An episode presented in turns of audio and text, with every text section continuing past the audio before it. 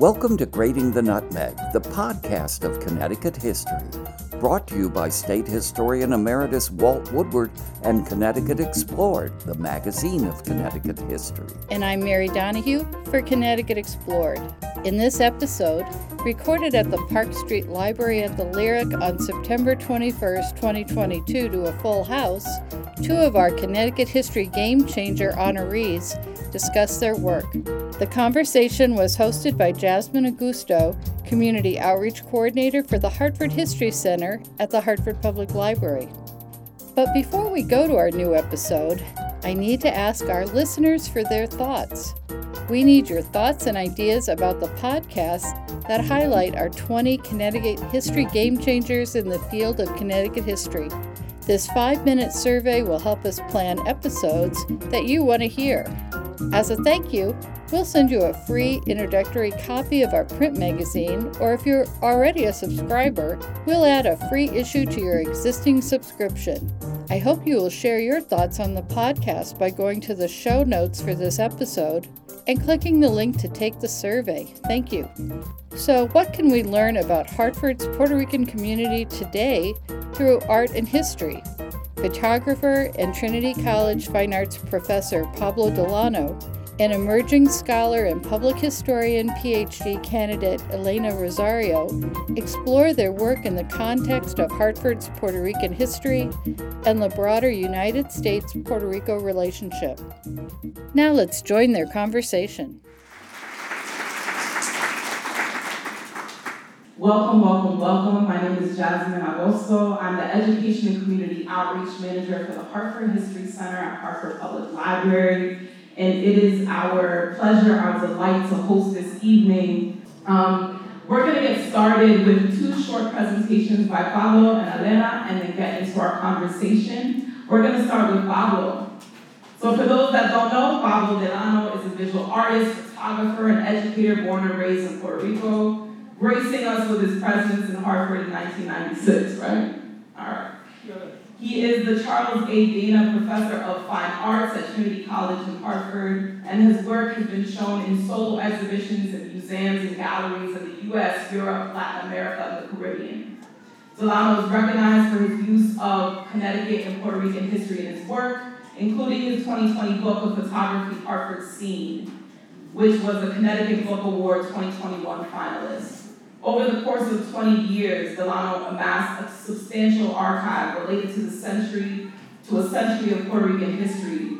Using this material, including 3D objects, newspaper clippings, and photographs, he created the Museum of the Old Colony, a dynamic, site-specific art installation that examines the complex and fraught history of U.S. colonialism, paternalism, and exploitation in Puerto Rico. Without further ado, welcome Pablo.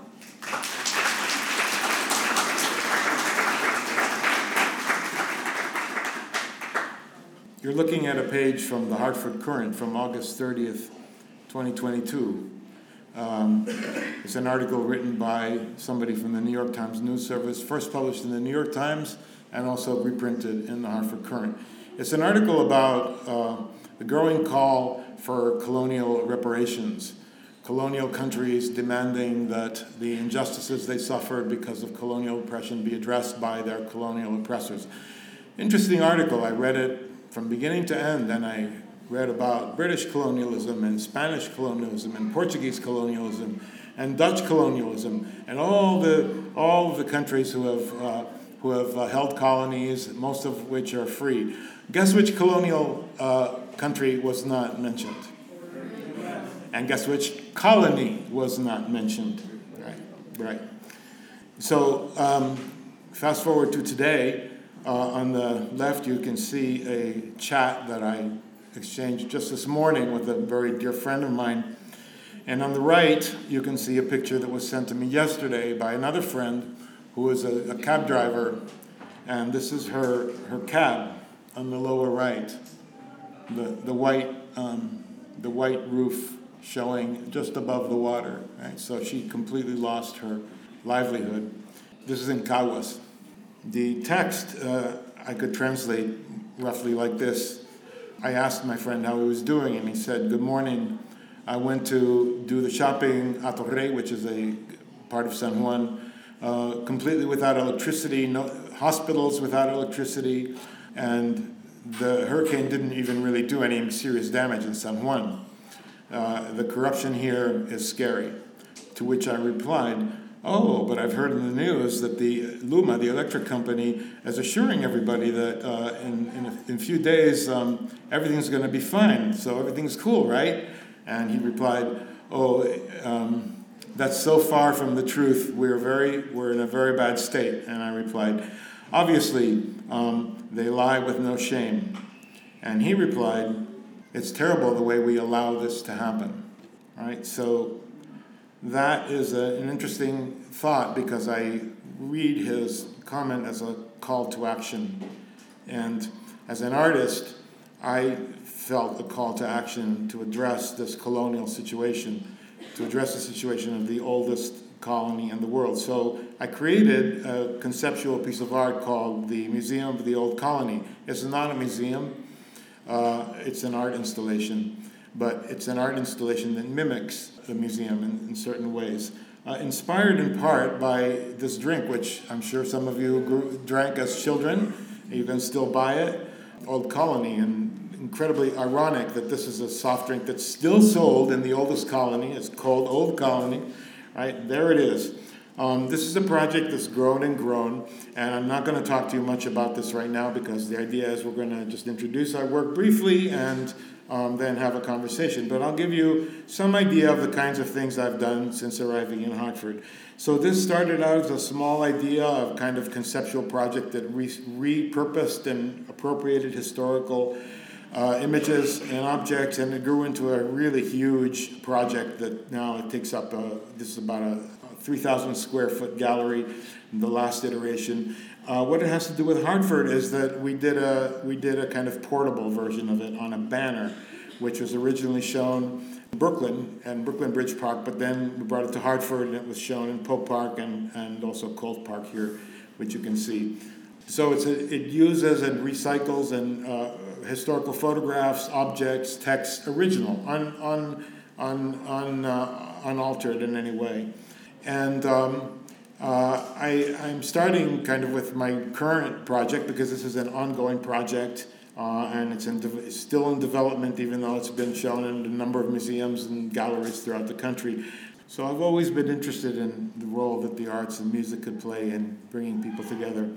And uh, I've had kind of my own artwork that I do that has always reflected my interest, but I've also tried to engage the community and the culture of Puerto Rico in all different kinds of ways. For example, uh, way back in the uh, in the late '90s, there was a festival in uh, uh, music festival, and I think this was in the in the recreational center in in, the, in Pope Park.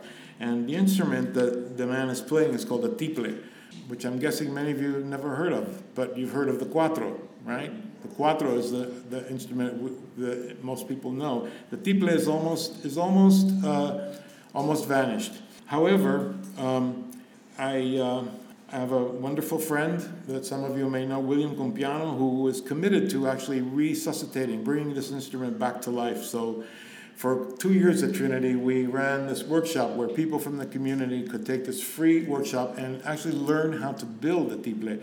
William, the luthier, Cumpiano, was a is an extraordinary educator as well and figured out a way that these instruments could be built in a way that reflected the traditional way of building them. But uh, when you're done with the workshop, you actually have an instrument that's out there in the world that you can learn how to play.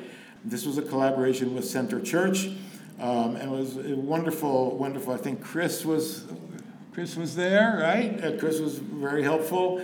After the second one, I think I wrote a, this article in, for the Centro Journal about the role that this kind of workshop could play in terms of pedagogy and cultural and activating people to embrace their cultural heritage. Meanwhile, um, I'm driving up and down, driving all around Hartford, and I see stuff and I want to photograph it. So um, I couldn't help myself. Uh, I started photographing uh, all the things that I found visually exciting and things that evoked this rich history of the city to me and the flow and ebb and flow of people and the way and the places where I saw the Caribbean reflected in, in, in, in the city. So that kind of became an obsession. and I did it for a number of years, which resulted in uh, exhibition at the Hartford Public Library, at the Connecticut Historical Society of these, of these images, and finally, the publication of this book. Uh, so that's my little summary. Thank you, Pablo. Um, and, and next up we'll have Elena. Um, so for those that don't know, Elena Rosario, she's Hartford's own. Um, she's an emerging scholar and public historian, educated at Connecticut College, and currently a PhD candidate at the University of Michigan. Her scholarly interest in histories of migration, identity formation, and labor emerged early and stems directly from her family's history. As her University of Michigan bi- biography states, in fifth grade, Elena's work in U.S. history won her the Outstanding Award from the Daughters of the American Revolution. Starting in middle school, Elena began to question why Puerto Rican history was largely missing from the United States history curriculum. She is writing her dissertation about Puerto Rican migration and settlement to Connecticut beginning after World War II and ending in the mid 1970s. So let's welcome Elena.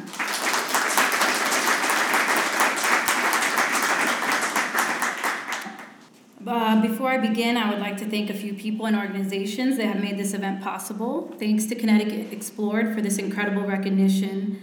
And thank you, Dr. Hermes, for your warm welcome. Thanks to the Hartford History Center and the Hartford Public Library for hosting all of us this evening. Thank you to the Park Street Library branch manager, Graciela Rivera, if you're here in the back. And uh, thank you for introductions and moderating and putting this all together, Jasmine Agosto. And thank you, Pablo, for that wonderful presentation and for the conversation that we're going to have today. Thank you for the thank yous. As uh, we already said, my name is Elena Marie Rosario, and I'm a public historian from Hartford, Connecticut. I'm going to speak a little uh, briefly about my work to provide some context, but I'm really looking forward to the conversation.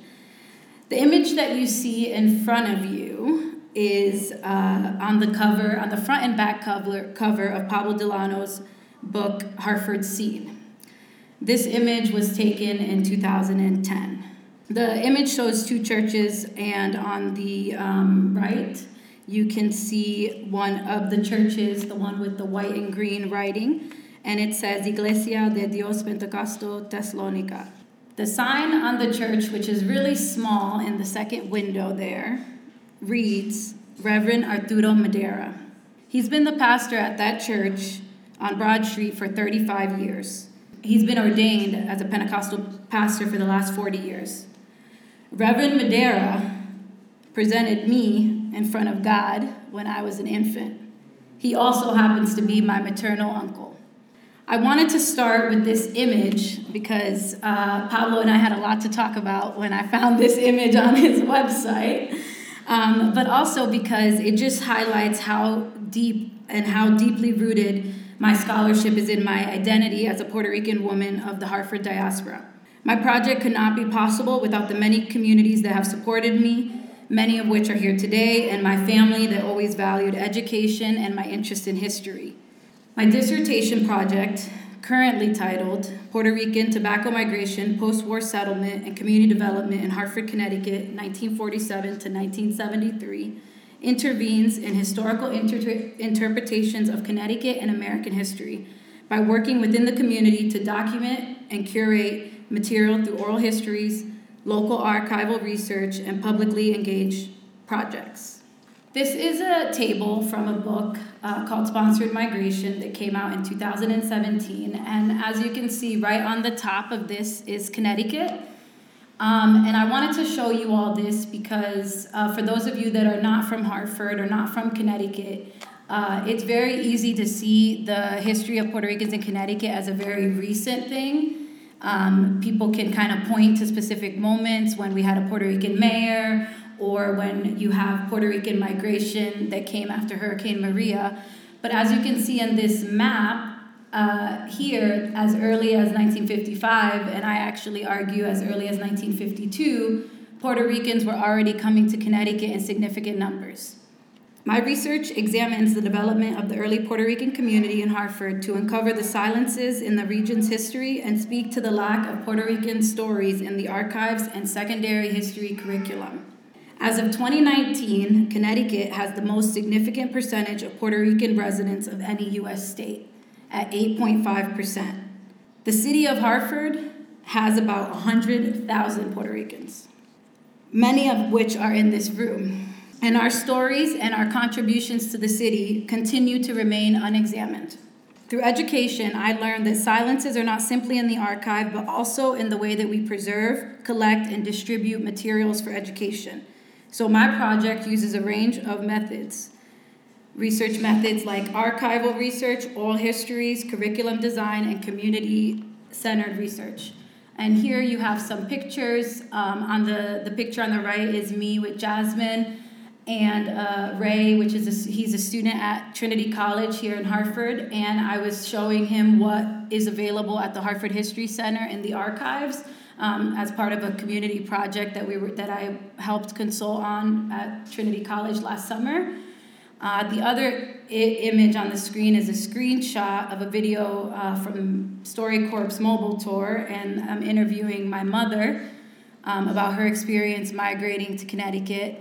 Um, and Sacred Heart Church, for those Puerto Ricans in the room, has a lot of meaning. And my mom, uh, that's where she had her first communion. So we were talking about that in that in that screenshot.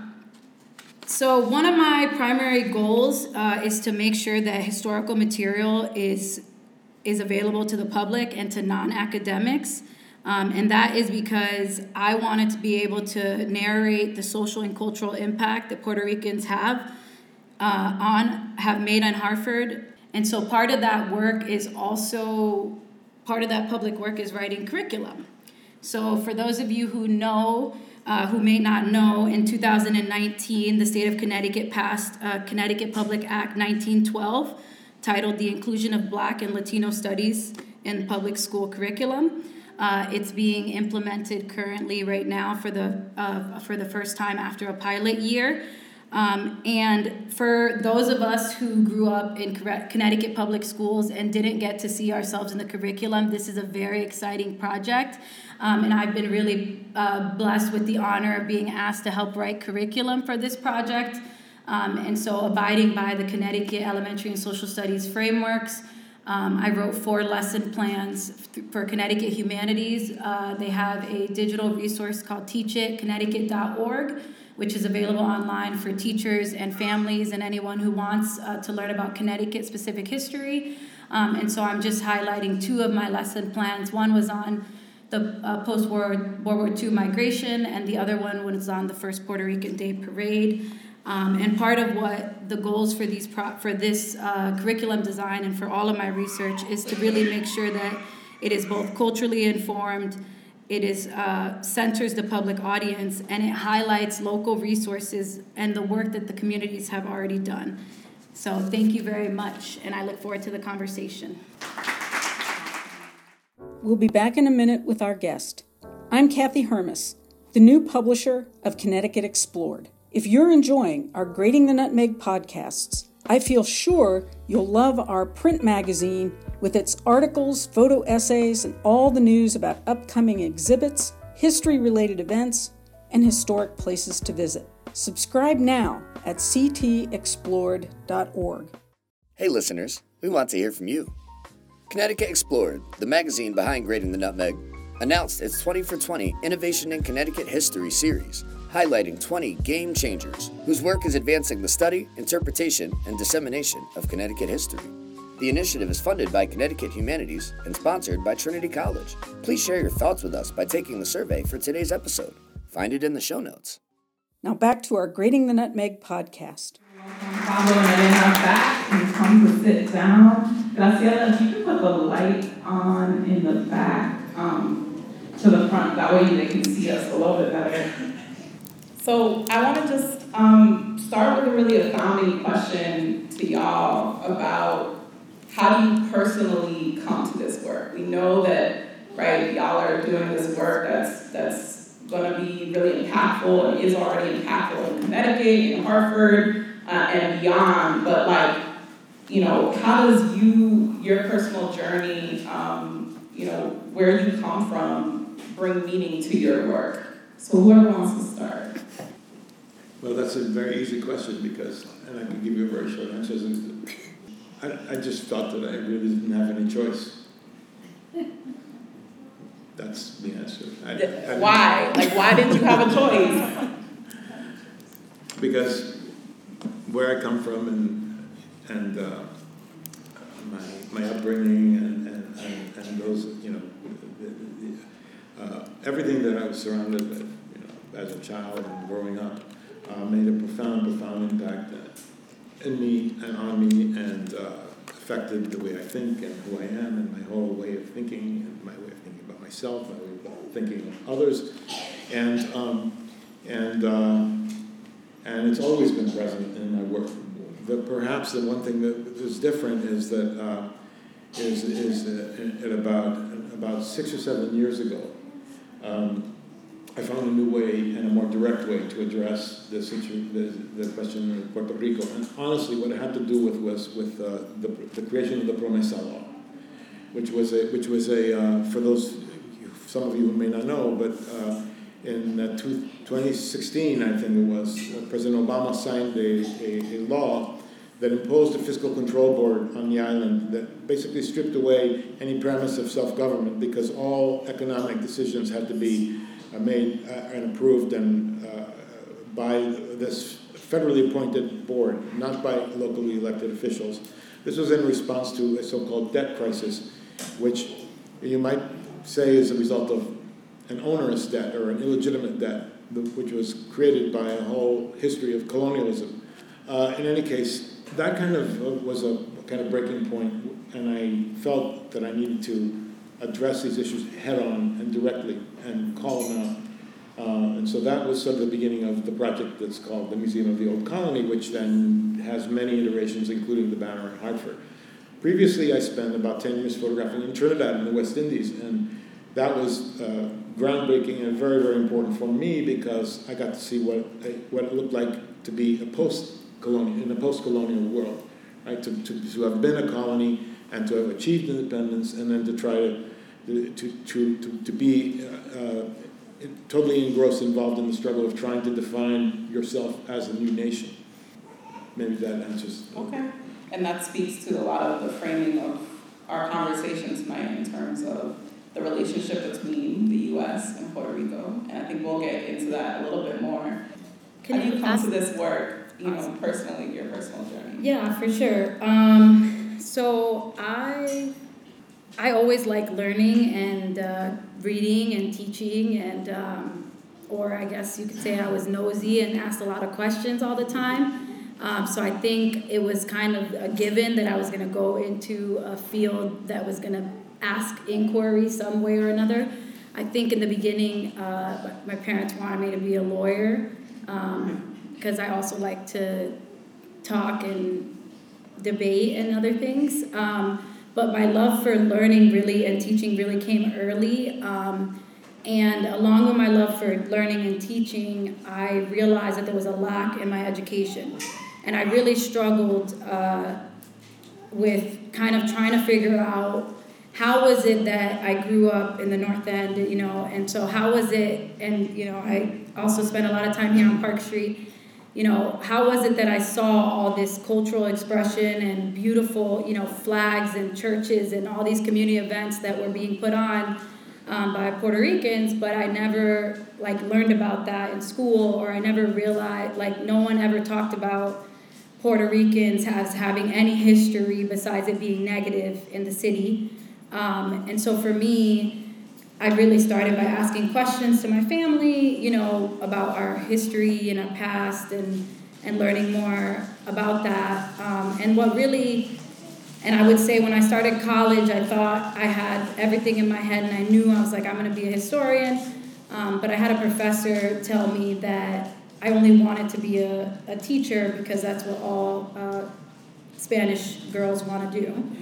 And um, that really, really hit home for me. And being a first generation college student, And so I, I took my questions about colonialism and belonging and I tried to make it more legitimate for academia. So I ended up studying uh, British colonialism for a long time. I wrote an undergrad thesis on that. Eventually, you might read an article about it. They're trying to make me write an article. Um, I went to under, I went to University of Michigan thinking I was going to write about the British Atlantic world, and uh, then Hurricane Maria happened, and I was also going through a lot of other things, and it was just a big realization that you know no one should tell you one tell you what you should study, but also that if no one else was going to tell this story, you know I need to tell this story, and also who better to tell this story than someone from the community that cares about that story. Um, and so I said, forget that man. Well, there was other more colorful words if you know me, but there's children in the audience, um, and that's how I came back to this project, and I think that's why it means uh, so much. Um, because a lot of us, even those of us who go through education, we're still getting pushed down, you know, on the way up, and that's why this is so important, both in regular public history, but also in the academic world of history, um, more broadly. Thank you so much. For those in the room, um, you know, even if you're not Rican, but where did you learn the most about who you were? like who you were, your identity. Um, the, the reason why I ask is because, you know, there's images outside as well that speak to this, right? Where like so much of who we learn about is in the home or in our own communities, and our in our own neighborhoods, more than like in the classroom. And I think that's that that's like there's a long history of that that speaks to that. And here we are as like scholars trying to really push this work in, in academics and education and in the school system so that everybody um, can learn about who they are, right, and feel connected to this greater history. Um, I just wanted to point that out that this is, I don't know if, if others feel that way too. Um, I wanted to ask, you know, as both of you guys mentioned, kind of this push that happens, right? You guys have a connection to the island of Puerto Rico in different ways um, are doing work on right mainland U.S. Um, and you guys will both speak to these important moments, Promesa, Hurricane Maria, and these kind of pushing you further to do the work that you want to do um, and, and, and tackle things head on. So can you speak to um, how the relationship between the U.S. and Puerto, Puerto Rico really frames all of our study, our lived experience, our story sharing of Puerto Rican, of Puerto Rico and Puerto Rico's Puerto Ricans on and off the island. How does this relationship frame our work? Um, okay, that's a big question. Um, well, obviously, I mean, to first start off, uh, and one of the biggest things that I uh, talk about in, in the introduction, you talk about the Daughters of American Revolution, which um, is a very politicized organization. I won't spend too much time talking about them. But I will say that I have always found it ironic that they gave a fifth grade Puerto Rican girl an award in outstanding American history uh, as someone who could never actually join the organization because I don't have any family members that go back to the Mayflower. Um, so I can't actually join that organization, but it's like supposed to be an honor that they recognize me, um, which is like super complicated. And so I want to mention that because I think that that is a perfect example, is an example of the way that American history has a very one story, one narrative of what American history is. Um, and when you're talking about American history in the in the 20th century, so any time after you know 1900, you're talking about America as a colonial power. You're talking about America as a exclusionary state America as a, a place that is creating world policies on immigration, on labor, um, and that is really, really important. But it's a lot easier to just say, okay, this is American history. It's the Civil War. It's Mark Twain. It's it's very, you know, that's a very easy narrative. And what's a lot harder is to actually take the history that we know and add new perspectives into that. And that is what's really important about understanding the colonial relationship between the US and Puerto Rico because it shapes everything. regardless of uh, what, regardless of the fact that it was in 1917 that the Jones Act passed, or in 1952 that the ELA passed. All of those laws are deeply they all they're passed through generations. So even though I wasn't there when when when the when Americans occupied Puerto Rico and took it from Spain, that is in my history. That is our story, and so we cannot just put that, what a lot of times American historians like to do is place Puerto Rican history with Latin American history, which is fine because it is a part of that history. But to completely omit it from American history is to, is to literally lie and pretend that, the Ameri- that America is not a colonial power, and we know that it is, and we know that it is still today. Um, and so I'll just stop there, but the main thing, and Pablo already mentioned this, but it is just important to remember that not only is Puerto Rico the oldest colony in the world, but America is, is who is who is is the occupier of that colony, and we need to address that. Um, but America doesn't want to address that, so that's why our curriculums are written in a certain way, where we have a melting pot, where we all come here and we all take away the hyphen and we just become American. So in response to your question, two words come to mind. One is erasure, and one is genocide. I was just thinking about this horrible thing that's just happened, right? Five years after Hurricane Maria. Again, again, right? And so you're thinking of, okay, so surely this, surely there's going to be these giant airplanes filled with supplies, taking off every five minutes, right? There's going to be this massive effort, and, and they're going to be bringing helicopters to get to the, to, the, to the places in the mountains where all the roads were washed out, and they're to, no, no, there's no big airplanes taking off full of, full of supplies, nothing, no, nothing, nothing. There's no, and, and think of the event, the political card that Biden could, could play by saying, oh, you know, well, Trump didn't do anything, but we're not even that, right? So it's just erasure everywhere, everywhere you look, it is erasure, right? And I don't know how, how many of you have seen the new video, the Bad Bunny's new video, right? But it's important, this is a really important video. It's, it's like, because what's happening in Puerta de Tierra is happening all across the island. Uh, it's, it's, um, it's uh, uh, outsiders taking advantage of tax laws to come in and buy up properties, people getting evicted, not being able to find a place to live, people who lived in, in places for 20, 30, 40 years, their whole lives in these little apartments, suddenly they, you know, they, they have to, they have to be, they're being kicked out because they, they, they pay $400 rent, and after they leave, the place is going to be Airbnb, and it's going to be $150 a night, right? On and on and on. So I'm not sure if I, but I'm just, you know, this is now, this is today. This is today, this is now. And, and, and, and, and erasure, right? Erasure, like, because it's the direction that this is going in is to make it impossible for people from Puerto Rico to stay there, assimilate, get out.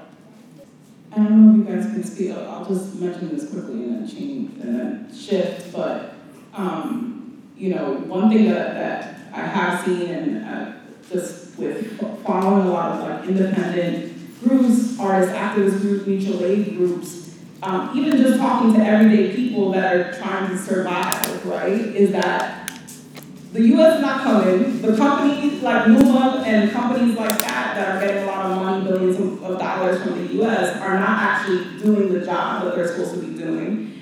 And so Puerto Ricans themselves are having to have that self-determination, right? That their folks, everyday folks, are trying to help each other out through mutual aid um, support, through actually shoveling the wreckage, through um, you know, water collection systems, their own generator system, all these other things to be able to survive and combat the fact that U.S. not coming for them, right? Um, and for our folks. Um, and I, I want us to shift that conversation to about kind of the our self-determination, our resistance work, um, in even being public historians and doing photography and doing and, and being able to share our own stories.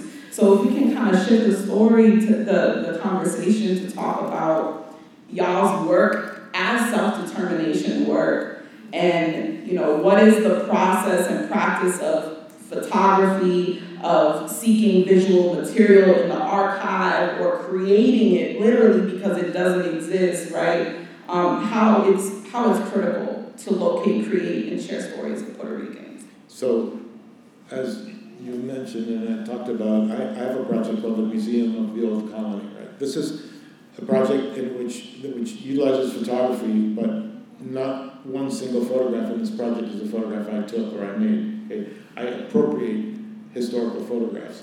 And um, I do that for, they're, they're, they're the, project can be read in two, in two ways. The, the photographs in this project are very difficult. They're really quite horrible. They're, they are photographs, they, they, are, they are photographs that were taken by the colonizer when the colonizer arrived in order to sell the, coloni- the colonial experience, the colonial experiment to others in North America. And the colonizer brought all the problematic attitudes, all the racism that was here, there, and applied it there, and applied it through visual means. So some of these photographs are very tough to look at, they're hurtful. At the same time, it's important to see them. So it's important for people in Puerto Rico to see the way that the colonizer depicted us, right? And it's a, it's a, it's, it's a, it's a call, it's, a, it's shocking, it's an awakening, and I think, and I hope it's a call to action. At the same time, this project has been exhibited quite a lot in the mainland United States. The project is in the permanent collection of the Museum of Contemporary Art in San Juan, which, by the way, I'm very pleased and happy to say has opened since Hurricane Fiona, not to show the art, but to let people come in and charge their phones. I mean, it's an amazing institution. They've set up uh, computers and, and phone banks and places for people to come and, you know, uh, you know, get access to internet and whatnot. Um, the other side of the coin, though, is that it's important for Americans to see the way that their country uh, portrayed us, because um, Americans need to come to terms with this as well. Yeah, so um, I think kind of what we're talking about, um, and one thing that I have really um, learned, I would say, from you know oral histories or interviewing people or just my own lived experience. Um, in terms of resistance, um, so I, I actually like study resistance. So I study you know the civil rights movement and like actual social movements. So I could give you a very you know academic version of that. Um, but the way that I think about resistance in or self determination in the way that I think about my work um, is just the daily the daily act of resisting um, the you know discipline of history. As um, I love history. That's my discipline. I have you know multiple degrees in it. Um, but it is a very deeply flawed uh, discipline that has uh, has often favored certain voices over others um, and as a institution, as an institutional discipline, it also, you know, it's not as progressive as some other academic institutions. And so, one of the resistance that I do is actually being a historian. Um, and so, you know, when I was applying to graduate school, I had a lot of different graduate programs I could do. I could do American culture or American studies. I could do anthropology. I could do political science. I could do history. I could do sociology. Um, and I was, or I could do ethnic studies, and I was really intentional about doing history. And that was because I didn't have a Puerto Rican historian in my um, college, and I wanted to talk about Puerto Rican history, and so I had to talk to everybody else about Puerto Rican history except for someone in the history department. And so I wanted to be that person that that historian that could talk about Puerto Ricans to the to my students, right? Um, and like I have already said, I wanted to be someone that can say, this discipline, this time period in American history is not just black and white. It's not just white people or it's not just rich people. It's not just one version of the story. Um, and that's kind of so that's kind of the resistance that I have. But the other the other thing I want to mention is also this quiet resistance, which is that and and that's what I would like to call that's the community resistance and that's really what I see all the time, right? And so in my work, like my work is just highlighting the history that's already been here for 50, 60 years. I just want to make sure that we take we collect those stories before those people pass away because we've already lost so many people that were important in those stories and so but the work is ongoing right? So the next the next book you know i'm just gonna have, once i finish in 73 i gotta start in 74 and then the next project continues right? And then you gotta talk about the 70s and the 80s which was a crazy you know a huge time for puerto ricans in the cities and then the 90s right? And then we'll we'll come all the way back up to today and talk about the work that jasmine's been doing right? And so and that's part of the project right? But you have to start the project where the story started. And so that's the resistance that I really do is, is by starting the story with the working class, with the tobacco migration, and with that early that early group um, to really tell a full story of how we all got here. And I would just add that it's very important that you do this work because we're facing erasure. And if you don't do it, it's not going to, if we don't do it, it's not going to get done. Right? It's very important work. And um, that was my next question is like, whose story is important, right? And that's and so you got right to it, right? It's not just the all the professional Puerto Ricans who made it and all of that, right? But just everyday folks. Um, and so I think that both of y'all's work speaks to that too. Is like the everyday businesses, the everyday folks um, that we can connect to. Um, so thank you for that work. Last question, and I want to open up to, because I think we're actually going to have a little bit of time for audience questions. Okay, so um, is there such thing as a Hartford Rican? Yes. Um, yes. Um, what does that um, identity mean in comparison to a New Rican, for example? Is there like North End versus South End kind of situation? What is the gener- generational legacy of Puerto Rican identity and livelihood in Hartford? So I know that's kind of like a bigger question, but I just want to put that out there. I'm sure people in the room could also speak to this. So is there like a specific Hart- Hartford Rican, Rican. yeah, experience or identity? So so yeah, so every, uh, most of y'all have heard of Nuyorican. It has like it has its own kind of term, um, and we have an expert Nuyorican over here. I make her speak, but if we really want to get into it, um, but I I would I so I personally say that I am a Puerto Rican from the Hartford diaspora. Um, I think Hartford Rican is a is an interesting term that we can use, and I think if people want to use that term then yeah, we can go ahead and make it an academic term. I personally don't think that I want to create the term. Um, that's a lot of work when you create a term in academia, right? You have to have all the theories and everything behind it.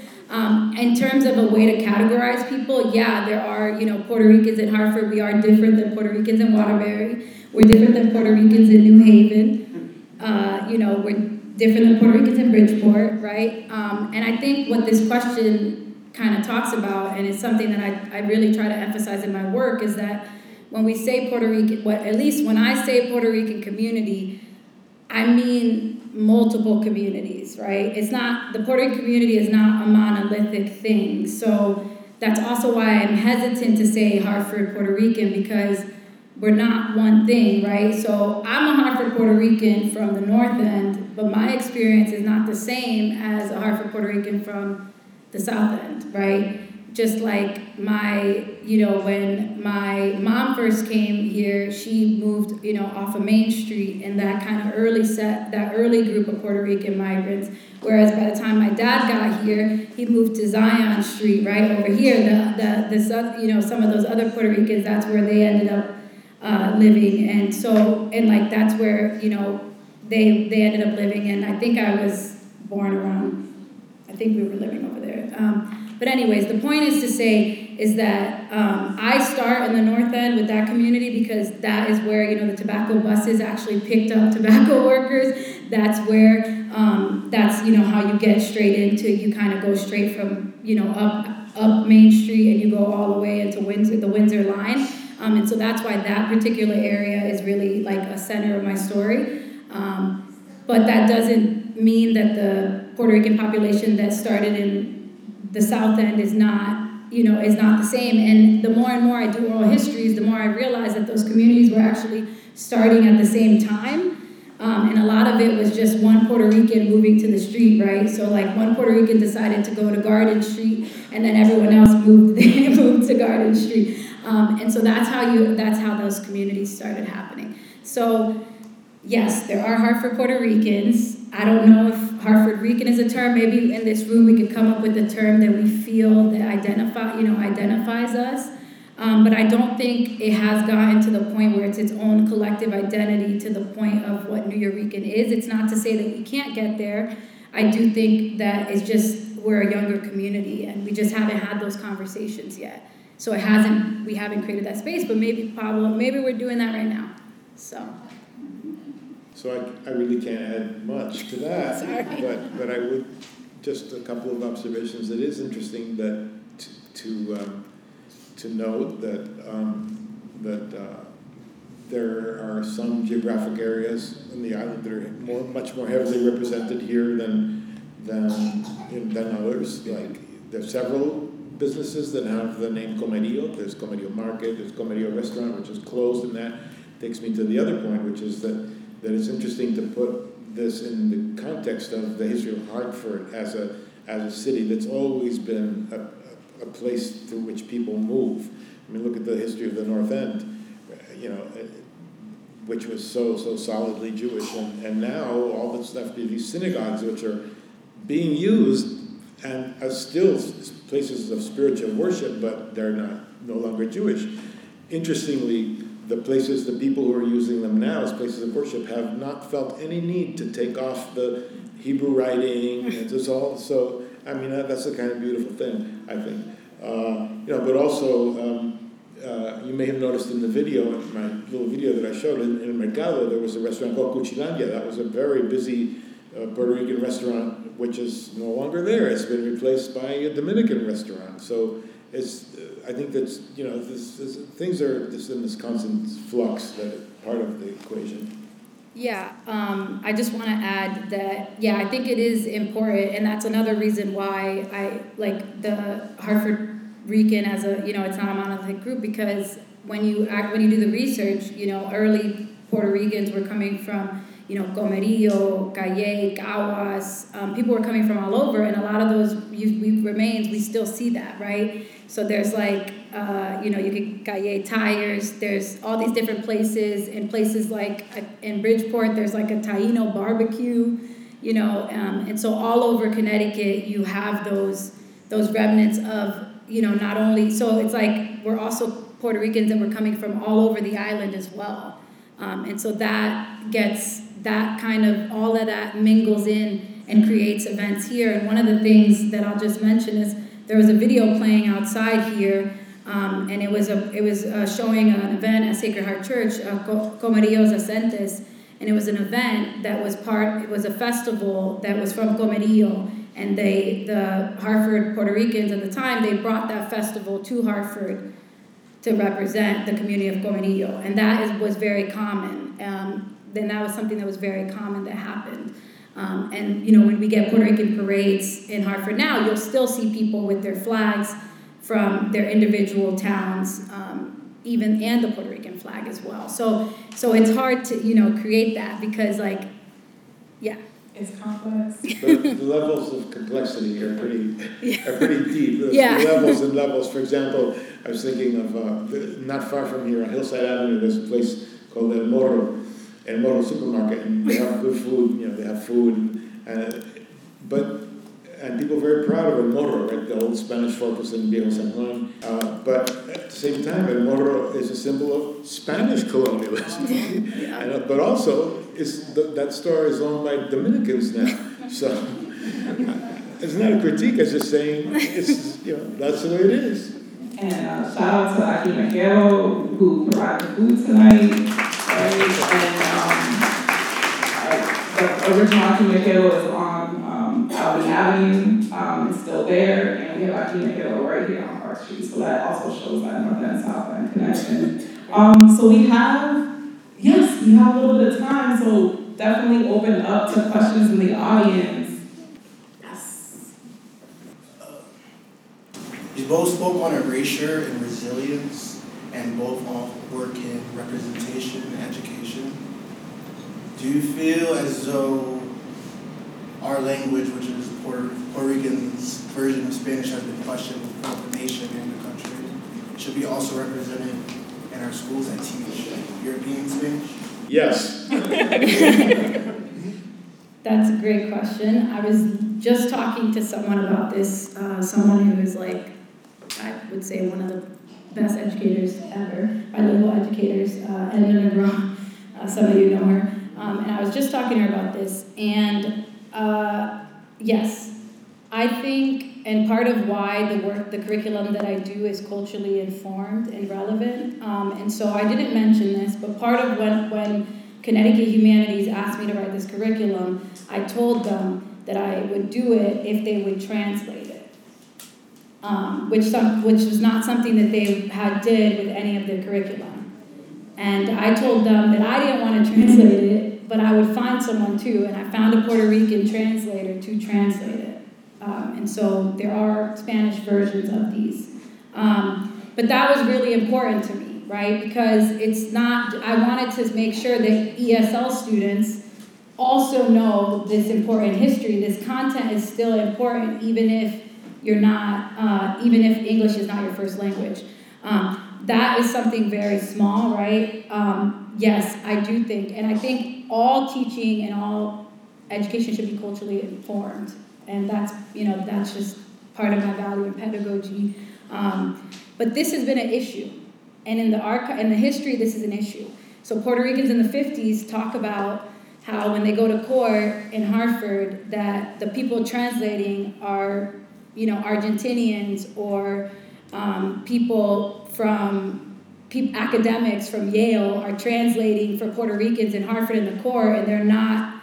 It's not linking up.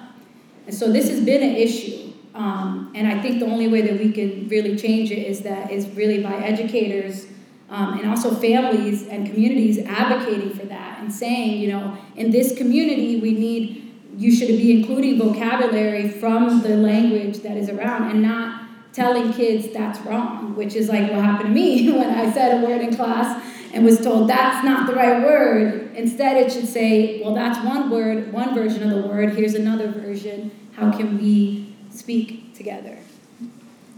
I really appreciate the question because it also brings up another question, which is the issue of Spanglish.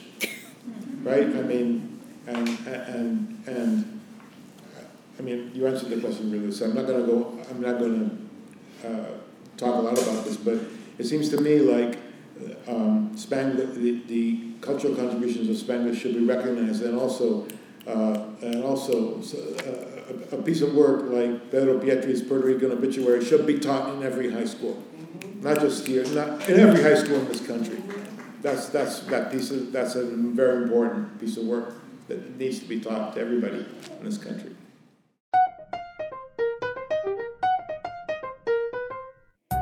Thank you to our guests. Please don't forget to go to our show notes to take a five minute survey on this episode. Let us know what you think. You will find the link to Professor Delano's work and the Hartford History Center in the show notes, too. This is Mary Donahue for Connecticut Explored.